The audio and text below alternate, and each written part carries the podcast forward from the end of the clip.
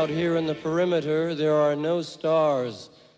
Out here, we is stoned, immaculate. Sounds rather deep and meaningful. That was Jim. This is David Eastaugh, and this is the C86 show. Always bring you the finest in indie pop and much, much more. Now, I've been going through some archives and interviews that um, I've done recently, and this is one I had with Paul Draper, the English singer songwriter, also musician, record producer, and formerly the frontman of the rock band Mansun. So um, I spoke to Paul a few months ago to find out about life, love, poetry. This is the interview, and this is the first part. After I'd been babbling for several minutes um, about his musical journey and those early years of being a teen and what was he listening to. Paul, tell us more. I grew up with my first musical consciousness being the Sex Pistols. You know, that's the first thing that blew me away when I was, you know, seven years old and uh, seeing God Save the Queen on the TV and the Sex Pistols being banned from number one and sailing down the Thames. And I had some older friends like around the estate where I lived. You know, we were like, you know, punk Mark twos, you know, with the Mohicans and their tartan trousers and like uh, half a toilet seat laid around the bum, and you know, you, you know, they looked a bit like Vivian out the young ones. You know, it's like. Yes. Uh, um, you know, and so yeah, and I, you know, I, I, I can remember a friend of mine who was a couple of years older than me had a tape of uh, Nevermind the Bollocks, and um, I would listen to that all the time. So, so yeah, punk, punk was a big thing for me. But um, in my house, the big music that was in my house was, uh, you know, the music other other members of my family had really, and then I discovered punk myself. You know, I wasn't given it that was found by me and friends, but generally older friends who like, you know, but the, the music that was given to me through my family was basically from my dad was the Beatles, you know, and a lot of rock and roll records, um, Little Richard, Buddy Holly, a lot of Buddy Holly, um, and um, through that I discovered soul music as well. James Brown, I love James Brown. You know, I suppose that got me into hip hop later on, and. Uh, I had two older sisters. I had one who was particularly into music, and other thing was like she had uh, Pink Floyd records around the house, like Dark Side of the Moon, Piper at the Gates of Dawn, and then some sort of Pete Gabriel stuff, the early Gabriel records, Yes. and uh, Gary Numan, you know, and then you had them records in the house that everyone had, you know, Tubular Bells and War, Jeff Wayne's War of the Worlds, and you know, it's, just, it's like, um, and then I think, uh, you know, when I when I got a little bit older and I started discover, discovering like Depeche Mode on TV and stuff like that, and I, you know, when you come 11, 12, my favourite artist growing up was Prince, you know, so he, he became my all-time favourite artist, you know. Yes, well, it's interesting because I'm a little bit older than you, but um, I had a, my, my had an older brother who who was into. He introduced me to that world of sort of prog rock, which at the time when I was 11, 10, 11, 12, 13, I thought was just fantastic. So bizarrely, I sort of have an amazing knowledge of things like um, Yes and Genesis and Wishbone Ash and Barclay James Harvest, and then he threw in a bit of heavy metal as well. So because I slightly, I don't know, I suppose I looked up to him as a bit of a role model. I sort of went along with Yeah. it. So when you mentioned but- when when you mentioned um, Mike Oldfield and, and then there was the other album that everyone had, which was Pete Frampton Comes Live. It's like you know, I think, oh my god, I Yeah. know all that stuff so well. You know, it's just because I played it constantly for, for months on end. You know, as you do when you're young. You know, it's quite interesting. Yeah, yeah, yeah, yeah, So, um, absolutely. Yeah, you'd sit next to the record player, yeah. Yes, and, and and, um, digest yeah, a I lot. mean, yeah, I mean, I, I, you know, I think my musical career was just a subconscious amalgamation of all that stuff I was li- listening to. You know, a bit sort of Beatley, which became the Britpop element of me, a bit, bit of Pink Floyd and uh, Peter Gabriel, which became the proggy bit of me, and a, and a little bit of Prince, which probably became the um, Depeche Mode, which became the electronic-y, you know, you know, pop side of me. I, I don't know. You know, I don't, Yes. don't know. It's just just a bit of everything. You know that you you absorb and you just become your own thing, don't you?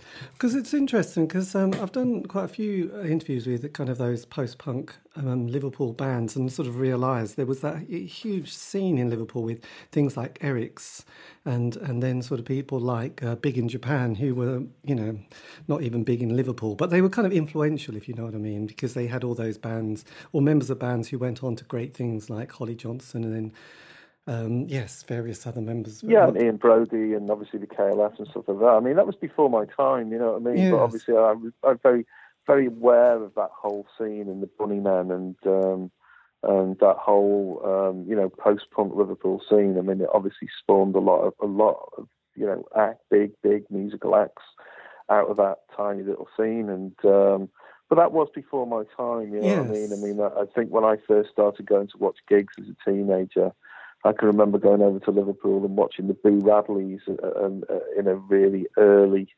incarnation when they were pretty heavy. Yeah. Uh, and they had Steve Hewitt from Placebo on drums. You know what I mean? It was from you know Liverpool as well. So, and then you know I, I sort of know Steve Hewitt now because he lives around here.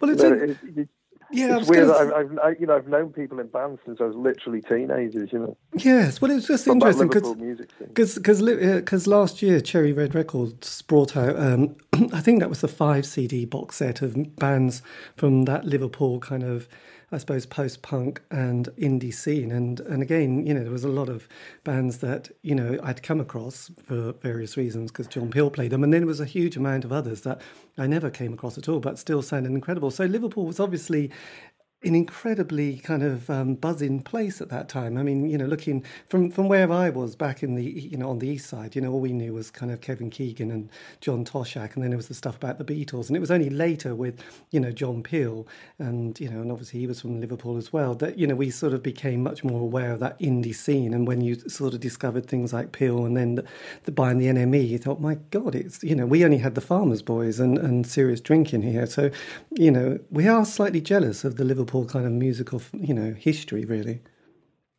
Yeah, I mean, Mansun was born, out of the Liverpool musical scene, but it was born out of a specific time of the Liverpool musical scene. I mean, probably the band out of the Liverpool scene that inspired me the absolute most was Dr. Phibes and the House of Wax Equations. And I thought, to this day, I think they were one of the finest live bands I ever seen. You know, they did a couple of albums, and uh, I think Howard the singer ended up with some, um, you know, issues and stuff, and the band the band didn't continue, but um, you know um, they were probably the most influential band on me. I, I thought I thought they were uh, pretty you know pretty incredible really. But then they were on I think they were on Probe Records, but, but you know they were like very early '90s, and um, when I, I you know I've gone through a few different incarnations of my band before it had become Mansun. And by the time we were rehearsing in Liverpool in Crash Rehearsal Studio, which was like, it's just shut down now, but it was like the epicenter of where all the bands went. The bands that were there and were rehearsing and were the upcoming bands of the whole, the latest scene were like Space, Cast, yes. Um, you know, and, and Mansun, you know, they were the, the, you know, we were the ones who spearheaded that, that, yes. uh, that, that, that that new scene coming out in about you know 94 94 something 94. like that 93 94 well it's interesting because just going back to what you said about dr phibes i was thinking i bet you're going to say deaf school but you didn't so i thought phew deaf school is one of those liverpool bands that everyone seems to name check you know if they're very hip and happening so i thought you know I've never got. I managed. Yeah. I never managed to track down a member of Deaf School yet, but I'm so I'm working on it. So because because yeah. having done the, the this show for a long time and mostly the bands from the 80s, I noticed they have a this fantastic five year narrative of two years getting together, making a bit of a sound, and then suddenly,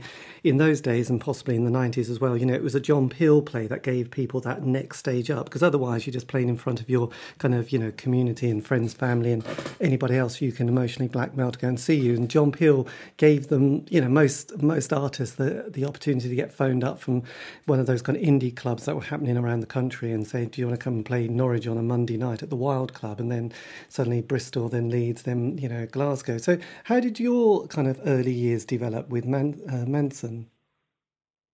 Well, you know, it's not that dissimilar. We were rehearsing away in our studio and we thought, should we start booking gigs everywhere and, and, that? And we just decided to cut through them soul destroying, playing gigs in front of one man and his dog in a basement in a warehouse in Liverpool and around, you know, the Wirral and Chester and Warrington where we were all from. So we actually booked the cheapest 24 track studio we could find, which was in Acton in London. And we all drove down and slept in the car and we recorded four songs uh, in 24 hours um, which was Take It Easy Chicken, She Makes My Nose Bleed, which eventually became a top 10 hit. Uh, Take It Easy was our first single. Uh, Naked Twister, which got us signed. Um, and I think Skin Up Pin Up, which was our second single. I think that was like number one on the indie chart or something. And we just did them four songs and we took them back. And um, we could only, um, with the cheapest thing we could have done with it was have a seven inch record print printed up at a pressing plant that we sent it to, and we could only have the same track on both sides, which is Take It Easy. So we just got 500 of them printed up, and we all chipped in. And we literally put it in an envelope and sent it to John Peel. And um, he, um, we listened to his show every night, and sure enough, he said, um, I, I said, Dear John, you know, I'm from Connah's in North Wales, but was born in Liverpool and that. And he said, I'm going to play this record. He goes, because I'm from the Wirral. And uh, this bloke who sent it me goes, I used to stand on um, the uh, the river at um, I can't remember where, where, where, he said it was, but somewhere on the Wirral. He goes, I used to look over at the massive uh, power station in Quay. He goes, so I'm going to play this record for you for for uh, obscuring my view. and he played it, and he just played Take It Easy, and that that was it. It just literally the next. I don't know how anyone ever got my phone number, but the phone just exploded the next day. Yes. From record companies and uh, get record companies offers, and, and, that was it. I remember going into uh, Radio One to do our first Peel session and going in and shaking his hand. He's like, "Oh yeah, I know you lot, North Wales over there, Connah's Quay." He goes, "Yeah, I'd, Gate it was." He said, "I'd stand having fish and chips at Park Gate, looking over it like it was a different world." and I'm like, "Well, you know, it's only like two miles away." and he said, "So when I saw your letter coming through and you said you were Connah's Quay, I thought, oh, you know." Poor you, so I'll, give it a shot. Like. That's amazing. I know because John Peel was this kind of, you know, and also the the NME in a way, but John Peel especially was the gatekeeper. You know, I realised I didn't appreciate yeah. this at the time, but it was that kind of yeah, ability. We had no press. We had we had no press. We'd never played a gig. Nothing. He just played it because I because he's where I moved out of Liverpool to Connah's Quay in North Wales. He used to look at my town from where he lived when he had his fish and chips, so he played it. Yes. That was my big break. That was that was it. I know. What a man. What a yeah, history. And, and, then we got about three Peel sessions after that. He really loved Mansun. You know, he was really good, really good to us. Yes. God, I know. We miss him so much. But then, you know, because one thing I'd also sort of come across with uh, um, most of the other bands I've interviewed it's been this kind of like they, they sort of have a kind of a bit of a musical moment, I suppose, a kind of a, a zeitgeist where they're kind of in the right place at the right time. But then you know, often after that first album, you know, there's the tricky second album, but also often the other thing that is kind of happening is kind of musical trends are, miss, are, are sort of changing, and they're often thinking, oh God, yeah. we've kind of missed it. So the indie bands, you know, who had that jingly jangly sound in a way, you know, though there was a lot put into that category, even though they weren't exactly. But then the dance scene came along, and that kind of just wiped them out. And then the Seattle grunge scene came on, and that sort of wiped the other lot out. And then, you know, I think by then they'd given up. So then Britpop came along, and I think most most most looked and thought, God, if only we'd been still on the scene, we could have been part of that. But obviously they weren't. So, but you must have felt that you you'd sort of timed yourself. You know, the you know, obviously you don't plan this when you're young, do you? But you know, your timing was pretty amazing, really, wasn't it? Because guitar bands were definitely happening. Well, I mean, I, you know, I've been playing in band since I was 11, so it didn't seem like lucky timing to me. It was like it just been, you know, regardless whether we would have got signed or not, I was going to do music. You know, that was my entire life. So we'd, um, uh, so I think my first lineup was guitar, bass, and drums, and then I think the bass player dropped out, and then so we got keyboard player in, and so we had a lot of drum samples in it and then he dropped out. So by the time Mansun was put together, it was a sort of a hybrid of them scenes that had gone before. You know what I mean? It, we we had we had all the drum loops all on our first album, and we were sort of out of time with we were out of sync with Britpop, but we had a couple of good catchy songs, which was the which is why we got signed up. You know, we had our own little original take on thing, which was a bit proggy, a bit, um, you know, a bit long, bit segues, bit of drum loops, bit of dancey elements. So you know, and you know, we did like little concept albums. So we had our own little corner of it. Yes, um, and, and I... that's what people saw in it. So we managed to, you know, get get the, the first two albums to become successful. I mean, we we reissued Attack of the Grey Lantern a few months ago. It went back to number 28 in the top 40 and number two in the vinyl chart, and six is being reissued in March, and that's going to do the same. You know, it's going to reach up, probably higher. you know, these records are remembered. You know, a lot. Like, put it this way, a lot more than the band. but the records are regarded well. You know what I mean? But you, I don't think we're fully in that Britpop scene, but we, we you know, we, we, you know, I think when history looks back, all of us will be in it from the, you know, the Verve, Radiohead, you know, the Stone Roses, whatever you know, not just Blur, Pulp, and Oasis, you know, but um, yes, yeah, we had our own little thing. We had our own little thing that was bubbling away for a long time, and I think that the fashion just changed, and we were there. Yeah, you know, it was, absolutely was a zeitgeist moment. Um, but you know, it's it's more of a case of like knocking enough doors, and one will eventually open. You know, we um, we, we sort of fluked. Every anyone who makes it fluked it, but it was you know one of them meant to be moments, and but we felt, and I still do, that you know we've been, that you know, we put a lot of our lives into that. You know, I had a residency with my band playing in a pub from when I was 16. I'd play every Friday, and we'd play and play, and we'd go to London down in a van, and we'd play, and we'd play around Liverpool, and we'd play around the northwest. You know, and eventually we got signed. You know, it wasn't just like you know, it wasn't just a blip. Yes, well, that's interesting because I'm always, you know, I'm a, I'm a you know huge fanboy of music, and I love my rock documentaries. And I suppose just recently I sort of watched one on the Beatles, and then one on the Rolling Stones, and one on Twisted Sister, who I don't even like, but you know, it's a rock documentary, so I signed up. And and actually, they spent years just touring, and nobody actually wanted to, you know, sign them because they just didn't like them at all, even though they were selling out to 10 10,000 arenas and they toured their yeah. arse off. But the thing what really gets me, or what, what I found interesting with those kind of stories, and uh, and this is the same with a lot of bands, you know, including David Bowie, especially in his '60s period, was that actually people toured an awful lot and played a lot. So I'm not that surprised that they knew, you know, they knew how to play their instruments, and they knew how to connect to an audience, and it did help rather than trying to play one gig and then sort of suddenly making it big and not quite knowing how to relate to an, a crowd, you know. So when you look at a lot of those kind of artists, you look at the, you look at the years that they weren't making it and they they hadn't got a record deal and they were just kind of playing constantly constantly, like the Beatles in Hamburg yeah. or the or the Stones or oh, David oh, yeah, Bowie. Yeah, yeah, yeah, yeah. So you do have to kind of put, you know, it's that Malcolm Gladwell, isn't it? You have to put the hours in to, to learn it. And, oh, and, yeah, and it was uh, interesting because yeah, I, you know, I, I played hundred gigs before I signed, you know, signed a record deal, but I still wouldn't say I was a great frontman.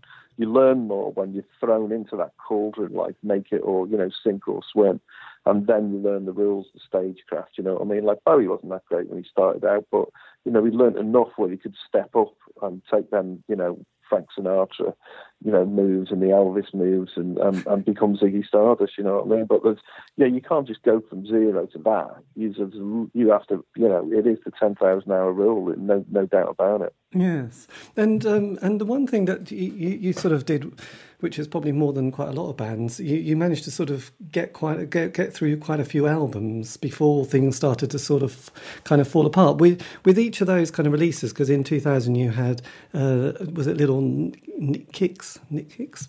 That was that that was that particular. You know, you you're sort of going into a new decade.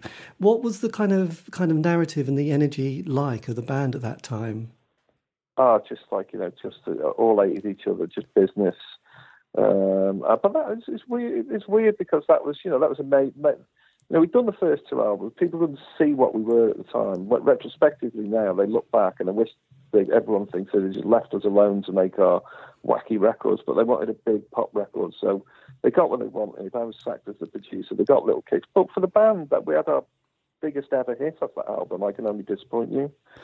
So you know the band was was still you know we're still selling out all our concerts. It's not like it, it, we dipped or anything. We're still on the radio.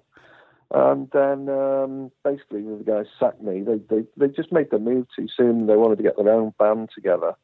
Um, but the record company wanted us to make another Mansun album, so we went in and we did like we did an album, we, but we didn't mix it and we didn't finish it, and like some demos have come out and all like that. But now that Mansun's sort of growing in stature, if you like, as, as a classic band from that era. That they, uh, I'm actually one of my projects is going to be to finish off that fourth Mansun album and, and uh, you know, you know, release it finally, you know. So, um, so yeah, I, I, guess in the end we'll have done four albums. We did 14 EPs as well and 60 odd B sides. So there's over a hundred original Mansun songs out there, you know, in the uh, uh, you know, whether you listen on Spotify or whether you buy the, the re-release uh, programs all going on vinyl and they're very sought after, you know. Yes, well, quite. Because I did an interview with a member of um, it's it's immaterial, and he was saying that they've kind of still sort of working through a lot of their sort of you know early recordings and thinking you know actually they'd just like to get them sorted out and and part of how he was talking about it was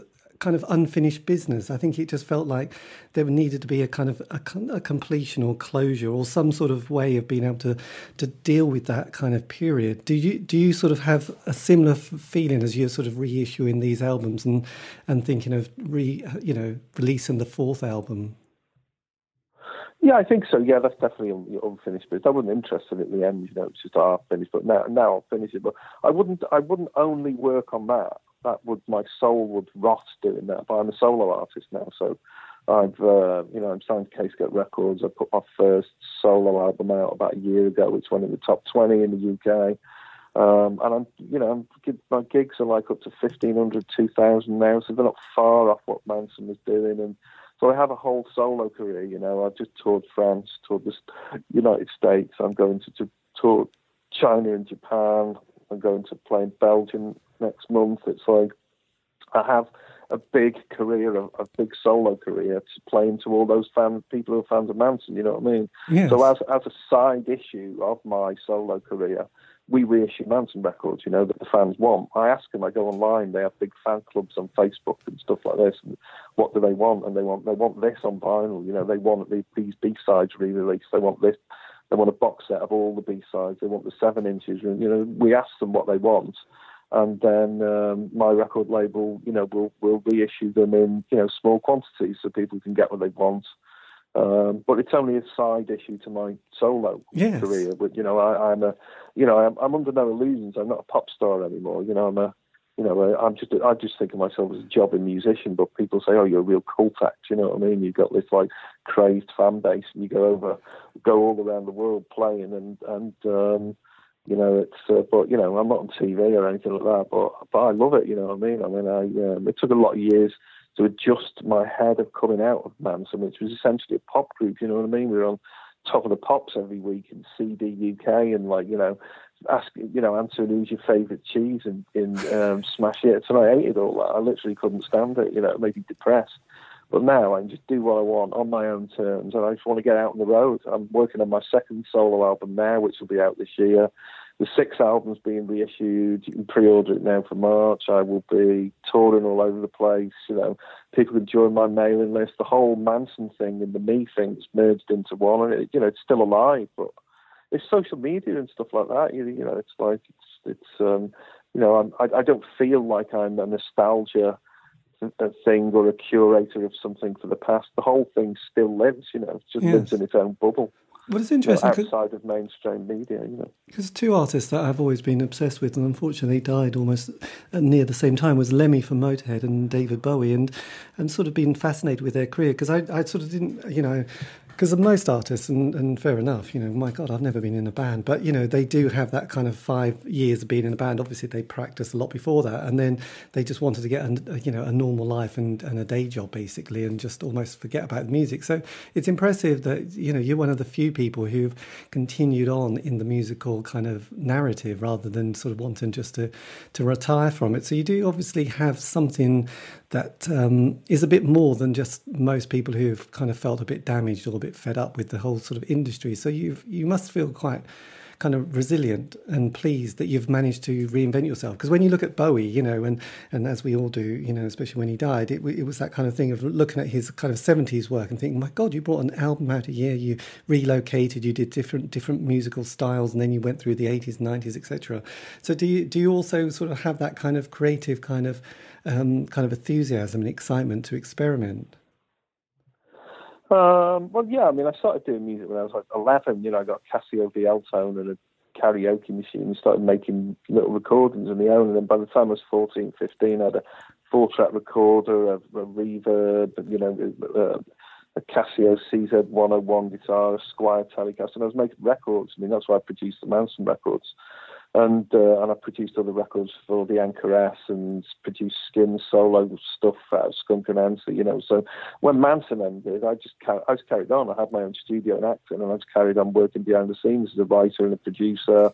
Um, I toyed around with a solo album for a while, but it didn't feel like the time. And you know, it was all like the White Stripes and all like that, and all the copyist bands like the Kooks and all like that. And I just, I, you know, but then eventually Mansun just became hip again. So I thought, oh, I'll do my solo album now. But I've, I've had one long, I was signed in 1995, so I've had one long continuous career in music where sure I'll have the odd week where I'll just collapse, like just exhausted from it and don't want to know or go on holiday or something. But I, I, I continuously work on music. So in, originally in Mansun, then as a writer producer behind the scenes. But the the pressure on me to do a solo album has become so vast. I I couldn't really um, give my energies to this this this album I produced for an artist called the Anchoress, which won best um, album at the uh, best new album at the Prog Awards and was nominated for the Welsh Music Prize. And I, I couldn't produce the second one because I literally financially, you know, for like logistically, I had to do this solo album. It was uh,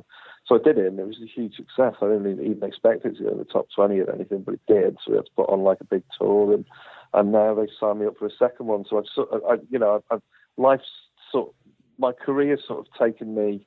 I, I haven't had much control on it, but I've kept going. You know what I mean? I've done something Paul McCartney expected him to be a solo artist when he was seventy. You know what I mean? He probably just thought he'd be, you know, retired or still in the Beatles or something. You don't really have a power; it just takes you somewhere. But no, I've I've I've, I've never ever stopped music. I, I I'm still, uh, you know, if anyone listening to your show, just look at my Facebook page or Google me, and you don't even have to buy people's records anymore. You just check them out on YouTube, and I've got my own YouTube channel. Check out all my solo stuff, the production work I've done, the Mansun stuff I did, and I've got, I, I you know, I, I have no intention of retiring or anything. I just work in my own bubble, and luckily I have big enough fan base that I, you know, I can, you know, make a living out of it. I view myself as a jobbing musician. Yes, which is amazing. And obviously, you know, these things happen in life. And I had one of those moments um, about three years ago where you had the sort of dreaded, oh, by the way, we've got results back on the health front and it's not looking good. And in 2006, you also had a, a sort of um, one of those diagnoses of cancer as well. That must have been an amazing shock for your kind of like, oh my God, what's going to happen next? Well, that was in 2003. I had like, it was like a form of skin cancer. I had a bonoid malignancy on my finger, which was, uh, you know, wasn't very nice. But what it meant was I, I literally couldn't play the guitar. That's one of the big reasons Mansun left. It was a very stressful situation recording the fourth album, and um, no one was getting on.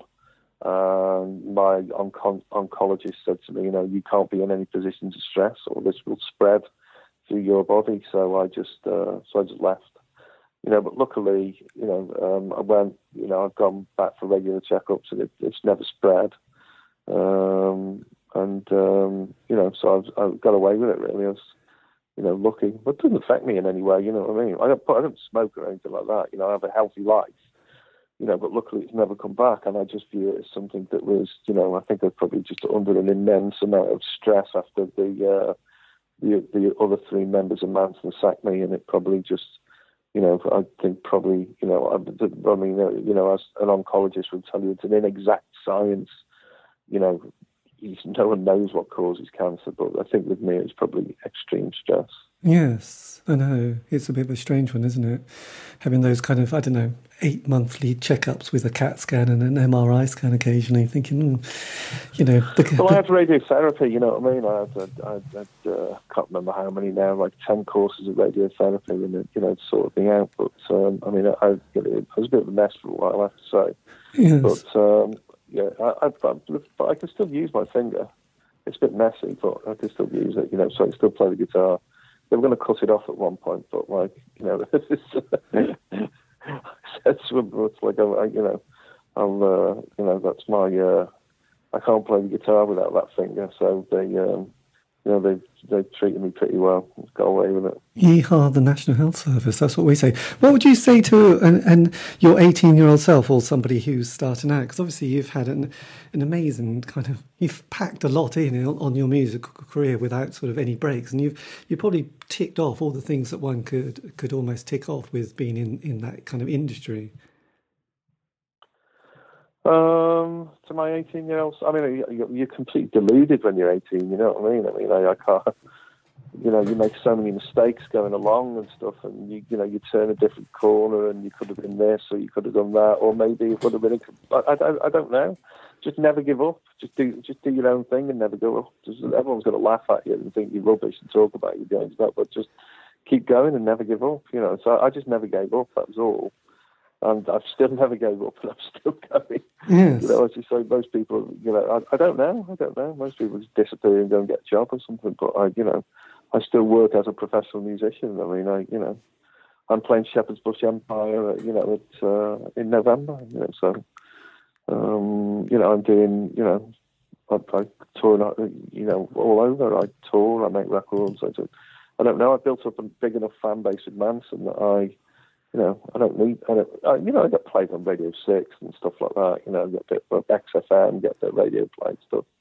Um, you know, do interviews at Mojo or Record Collector and that, you know what I mean? But I, I am definitely an underground artist, you know, there's no question about that. But yes. I sort of quite like it in a way. Well, when least... you're a pop artist, you see, you get slagged off all the time. Like, you know, but it's like when you're an underground artist, everyone just ignores you unless they like you. I let them just do it on their own terms. Well, I think it's quite a step, isn't it? When you look at bands who make it and they are the sort of the hot flavour of the month, and when you get a bit older, you realise, God, they're all everyone's going to turn on you, the press and everybody, and it's not going to be nice. And then it's like being able to make that next step, you know. And I suppose it's like, you know, people like Bowie. It didn't really. It's like, well, I'm not that bothered really because because I've. Well, that's not. I don't think that's true. I mean, I think he ended up as a you know a cocaine addict in in. Uh, you know, I was about seven and a half stone, like, you know, running away to Switzerland to hide from every other thing. It took massive, massive toll on him. But what he did is he was clever enough to go and regroup.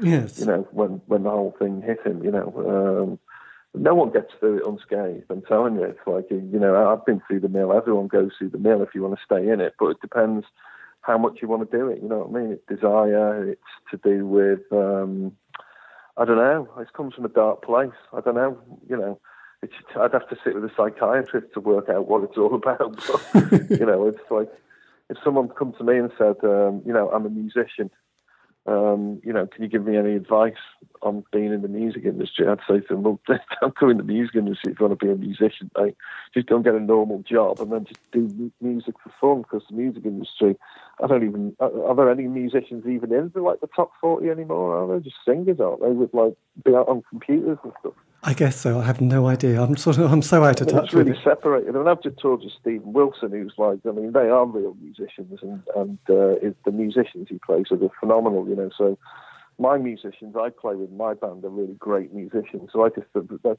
I just think rock and musicians that is like quite an underground world now. You know, compared to like you know someone like Drake who's just singing over an eight or eight drum machine, rehashing the same old crap about gangsters trying to kill him and and you know how much his prices on his head and sipping on his gin and juice and that. But actually, he's just a stage school kid from the Disney Channel. You know what I mean? It's just drivel, just to brainwash people. Yes, and the one thing that um, as a fan, one never really wants a band to reform. But I mean, this is always a bit of a strange one because, like with you know, I was a huge Smiths fan, but you would hope that the members might like each other, or at least once a year get together and have a you know cup of tea and have a chat. But obviously, that doesn't happen with the Smiths. But you know, how what's your relationship like with the members of Mansun?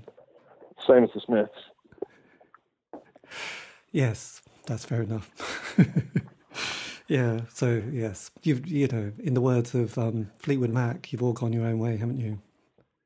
Well, yeah. I mean, I I just say like there's more chance of the Beatles getting together than Mansun. That's with the original four members, so that's never going to happen. You know what I mean?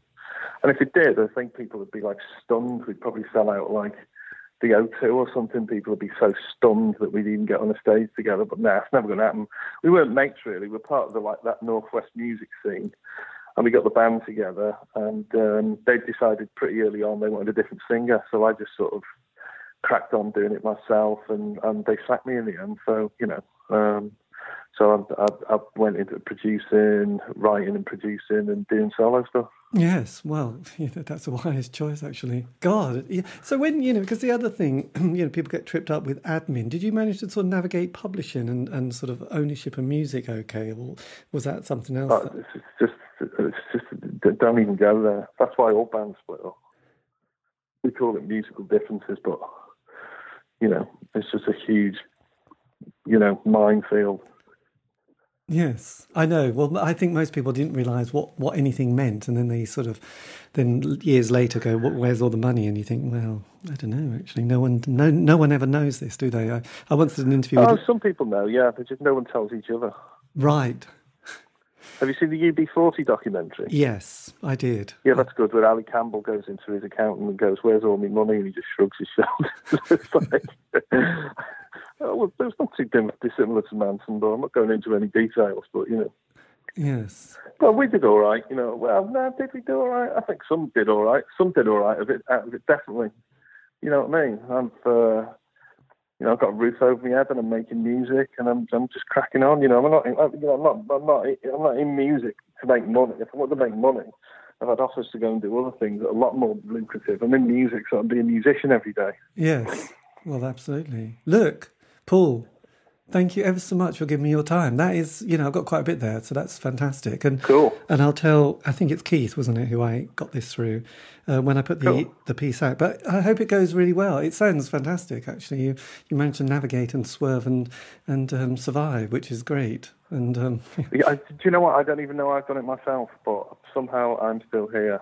I don't. I, I literally cannot tell you. It's the biggest, you know, cesspit of lying psychopaths you've ever met in your life, but I've done it. But some, somehow I'm still going. Yes.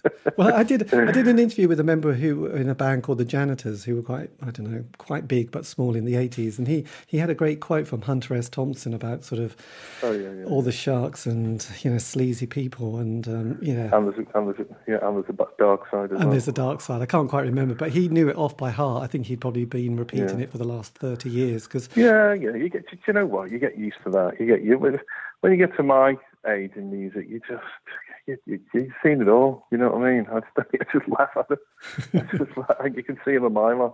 I don't have I'm, like I'm, I don't have anything to do with anyone in the music industry. I just communicate with everyone in the music industry through my manager and then my band, and that's it. And everyone else, I just I I I, I, I, I don't partake in any of it. I don't want to know any of them or any of it. I just you know live out near the countryside and just I'm, like I'm literally going to the studio now. I, I I go every day to the studio. I only do five things. I go to the studio. I write. Um, well, I go to the studio to record. I write. Um, I'm rehearsing with the band. I'm doing like promotion like this, or I'm touring. And when I'm not doing that, I'm probably in bed. and uh, and I don't and I wouldn't have it any other way. You know. Yes. You yes. Well, it sounds fantastic. It's almost you're almost in control there, aren't you?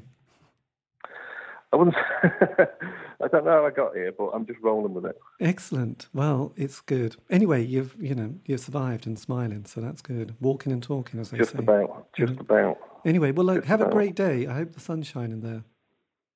Uh, It's, it's not bad. It's not bad. Hope it's good in Norwich. Yes, it's lovely here.